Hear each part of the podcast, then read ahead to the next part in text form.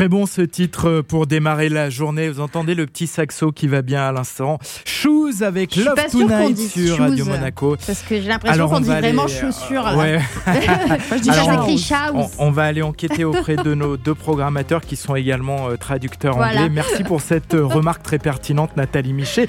Donc, place maintenant à Be Curious, comme euh, chaque matin. Julia Testaverde, j'espère qu'on prononce bien. Julia Testaverde Oui. attise votre curiosité.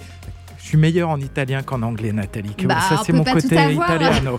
Bon, du sang mélangé à de la peinture pour créer un skateboard. Bon, Benjamin, promis, je n'ai pas disjoncté. hein, L'info est bien vérifiée. En fait, Tony Hawk s'est associé à Liquid Death pour confectionner le Liquid Death Skateboard. Alors, pour bien comprendre, il faut savoir déjà qui est Tony Hawk. hein. C'est un acteur américain, mais surtout un skateboarder professionnel.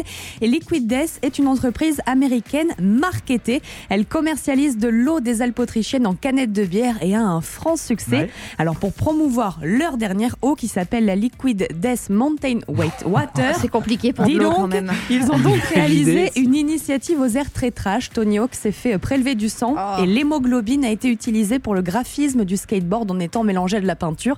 Au total, 100 exemplaires ont été mis en vente avec l'ADN de Tony Hawk, on peut le dire. Et le coup de com a été réussi. Ils ont tous été vendus en 20 minutes. Une partie des bénéfices sera dédiée à la construction de skateparks dans des zones défavorisées. Alors, Ah. il faut savoir que la démarche n'est pas unique. Il y a un rappeur qui avait eu recours à cette technique il y a quelques mois. Est-ce que vous vous souvenez, Nathalie, qui c'était? Non.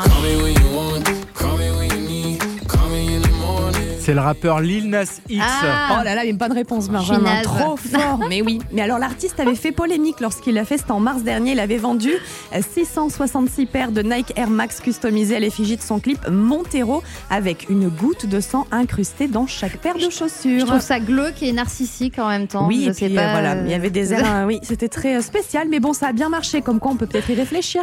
Allez, bienvenue sur Radio Le sang Monaco. de Benjamin. Soul Genre des goodies soul. Radio Monaco. 哈哈哈。